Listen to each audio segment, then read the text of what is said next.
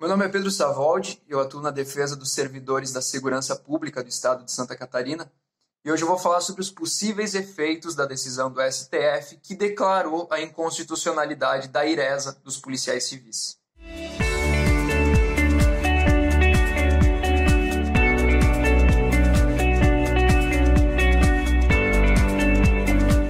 No dia 17 de agosto de 2020, foi encerrada a votação pelo plenário do Supremo Tribunal Federal na ação proposta pelo Cobrapol, a Confederação Brasileira de Trabalhadores Policiais Civis, que buscava um posicionamento do STF sobre uma série de questões controversas envolvendo a iresa dos policiais civis, que é aquela mesma verba que também é paga aos bombeiros e policiais militares e aos peritos do Estado. Essa decisão, infelizmente, acabou não encerrando completamente o debate sobre a IRESA e também não esmiuçou o assunto de uma forma que nos permita apontar quais as consequências exatas dessa decisão judicial na prática. Isso porque foram tratados dois pontos específicos nessa decisão. O primeiro, sobre a possibilidade de recebimento de horas extras, mesmo com o recebimento da IRESA, e nesse ponto a decisão foi bastante clara e a gente vai fazer um próximo vídeo explicando melhor essa questão das horas extras. E um segundo ponto que tratava justamente sobre a inconstitucionalidade da IRESA, e é nesse ponto que a decisão deixou algumas questões em aberto. O voto vencedor da ministra Carmen Lúcia destacou aquela situação que nós já havíamos comentado em outros vídeos sobre esse assunto, que é o fato de que a IRESA não é uma verba indenizatória, como o Estado alegava, e sim é uma verba remuneratória.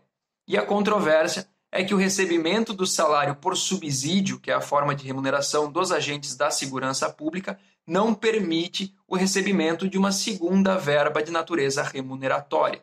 Com base nisso, a ministra Carmen Lúcia votou pela inconstitucionalidade da IRESA, mas destacando que, apesar de que essa verba tenha sido paga uh, de uma forma que não poderia ter sido, não seria possível também que os policiais fossem obrigados a devolver os valores já recebidos, já que eles foram recebidos de boa fé em decorrência de um erro da própria administração pública e um erro que vem se repetindo desde 2014 sem que os policiais tenham qualquer culpa nisso, sem que tenham causado essa situação de ilegalidade.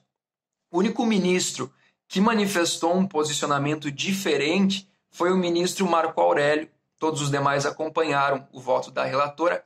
E esse posicionamento diferente foi somente sobre esse ponto específico, sobre a devolução dos valores. Para o ministro Marco Aurélio, o STF não seria o órgão responsável para determinar se esses valores deveriam ou não deveriam ser devolvidos. Mas, pelo voto de todos os demais ministros, foi acatado o entendimento da ministra Carmen Lúcia, que impede o Estado de cobrar de volta esses valores dos policiais. Feito esse resumo da decisão sobre a inconstitucionalidade da IRESA, um questionamento que se faz agora é se os policiais irão deixar de receber esse valor, e a resposta é um pouco complexa, justamente porque ela não foi respondida de todo pelo STF.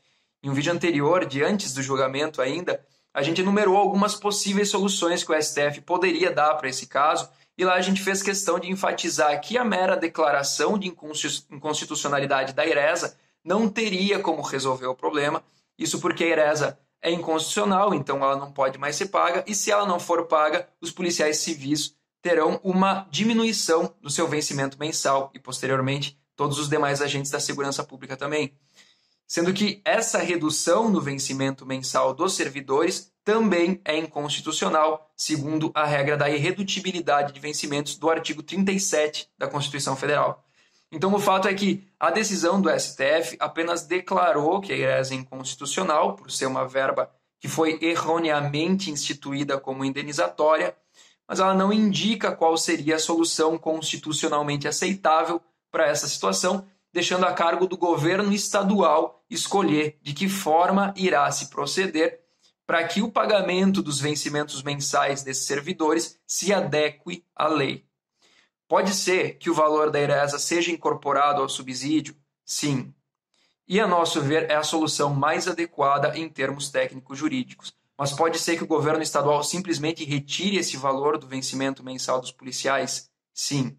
Por quê? porque a decisão do STF deixou essa brecha para que o Estado decida como irá afastar essa inconstitucionalidade. Porém, é muito improvável, e com base na nossa análise sobre essa questão como um todo, pode-se dizer que é completamente incompatível que uma medida do governo que acarrete na perda de valores pelos policiais não resulte em uma outra medida também inconstitucional. Ou seja, se resolve o problema da inconstitucionalidade da IRESA, que foi o que o STF exigiu que se faça, mas se cria uma nova inconstitucionalidade que só será analisada pelo Poder Judiciário em outro momento. Então, é muito importante que os agentes da segurança pública estejam a par dos seus direitos, estejam atentos a qualquer proposta que trate sobre essa questão, para evitar, na medida do possível, que se estabeleça uma nova situação de irregularidade, de ilegalidade causada pelo próprio Estado, que traz benefícios somente ao Estado e em detrimento dos servidores, e que posteriormente seja simplesmente invalidada pelo Estado através do Poder Judiciário, deixando os servidores novamente em uma situação desfavorável em decorrência de uma série de erros causados exclusivamente pelo poder público. Então, se você quer acompanhar mais vídeos e artigos sobre esse assunto e outros que dizem respeito aos direitos dos servidores da segurança pública do estado de Santa Catarina, não deixe de se inscrever no nosso canal, ativar as notificações e nos acompanhar nas nossas redes sociais. Qualquer dúvida ou comentário é só deixar aqui embaixo que a gente responde o mais breve possível. Até o próximo vídeo.